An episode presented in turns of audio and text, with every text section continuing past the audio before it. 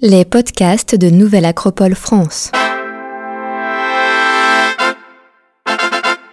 Est-il bon de se souvenir du passé? Carlos Adelantado, président international de l'Organisation internationale Nouvelle Acropole. Les peuples qui oublient leur histoire sont condamnés à la répéter. Est-il bon de se souvenir du passé? C'est une question qui, lancée dans l'arène de l'opinion, peut conduire à l'adoption de postures dialectiques les plus variées, futuristes ou conservatrices, ou ancrées dans un présent palpable, accablant et réel. C'est inévitable. Le passé recomposé. La conjecture et l'expression sont un champ ouvert aux spéculations, tant objectives que subjectives. Et ce, dans la plupart des cas, sans nécessairement une authentique conviction intérieure. Pour l'heure, il me revient à l'esprit l'image d'un célèbre écrivain espagnol, à qui je ne donnerai pas le plaisir de le nommer, qui vit à la page, comme on dit. Dans une récente interview, il déclarait avec fierté et satisfaction que, dans ses mémoires, il n'avait écrit que des mensonges, l'un après l'autre, ajoutant qu'il n'avait fait que suivre l'exemple des autres parce que tout le monde le fait. Ce petit homme, écrivain par erreur, nourri à l'ombre d'une fausse originalité, nous ramène à la première question avec son attitude absurde. Est-il bon de se souvenir du passé? Le passé au présent. Si nous personnalisons cette question, nous nous rendrons compte qu'en de nombreuses occasions, nous nous surprenons à dire j'ai appris cela dans mon enfance. Ou Quand j'avais X années, il m'est arrivé telle chose et depuis. Ou Je n'oublierai jamais le jour où. Des expressions si humaines et naturelles pour nous. Que nous n'y prêtons habituellement même pas la moindre attention. Mais pourquoi prononçons-nous de telles phrases? Il est évident qu'il ne s'agit pas d'expressions toutes faites.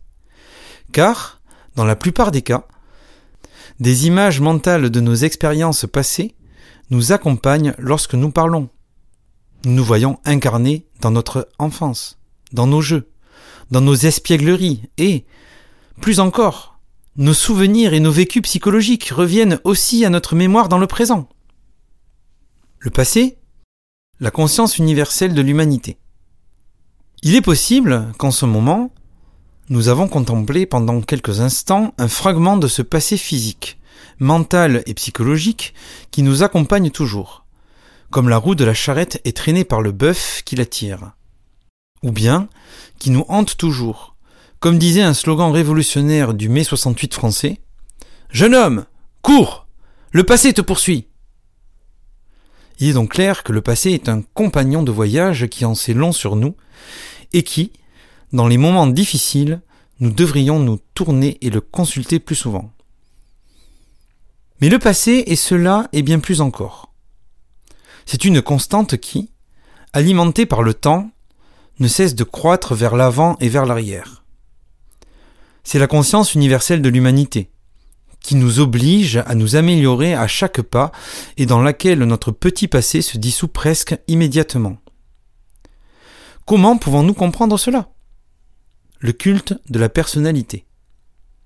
S'il est vrai que les personnages historiques abondent tout au long de l'histoire, qu'ils soient héros, chefs religieux, hommes de science, sages, etc. Il est vrai aussi que de leur vie, de leur passé, on se souvient de ce qu'ils ont représenté, enseigné et promu. On ne tombe pas dans le culte exagéré de la vie personnelle que dans les cas de pur fanatisme et de décadence manifeste où l'on se détourne du message et de l'exemple, pour se focaliser sur les détails de la personnalité et élever la plus simple anecdote au rang d'un enseignement.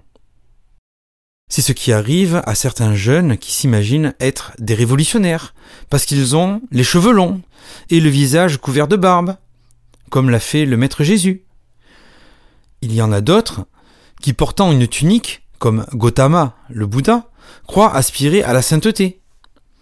Et d'autres, beaucoup plus subtils, adoptent un langage doux parce qu'ils sont censés suivre le Seigneur de l'amour et, usant de mots chuchotés pleins d'amour et de bonté, ont néanmoins toujours persécuté et condamné tous ceux qui ont refusé d'être d'accord avec leurs méthodes et leurs principes.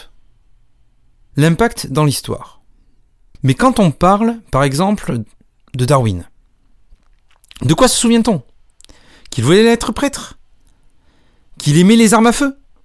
Qu'il aimait la chasse? Quand on parle de Platon, se souvient-on de son vrai nom? Se souvient-on de sa jeunesse, où il pratiquait les techniques de lutte et de pugilat? Si c'est Marco Polo dont nous parlons, nous nous délectons de rappeler ses voyages, ses histoires, ses aventures. Bref, sa vie.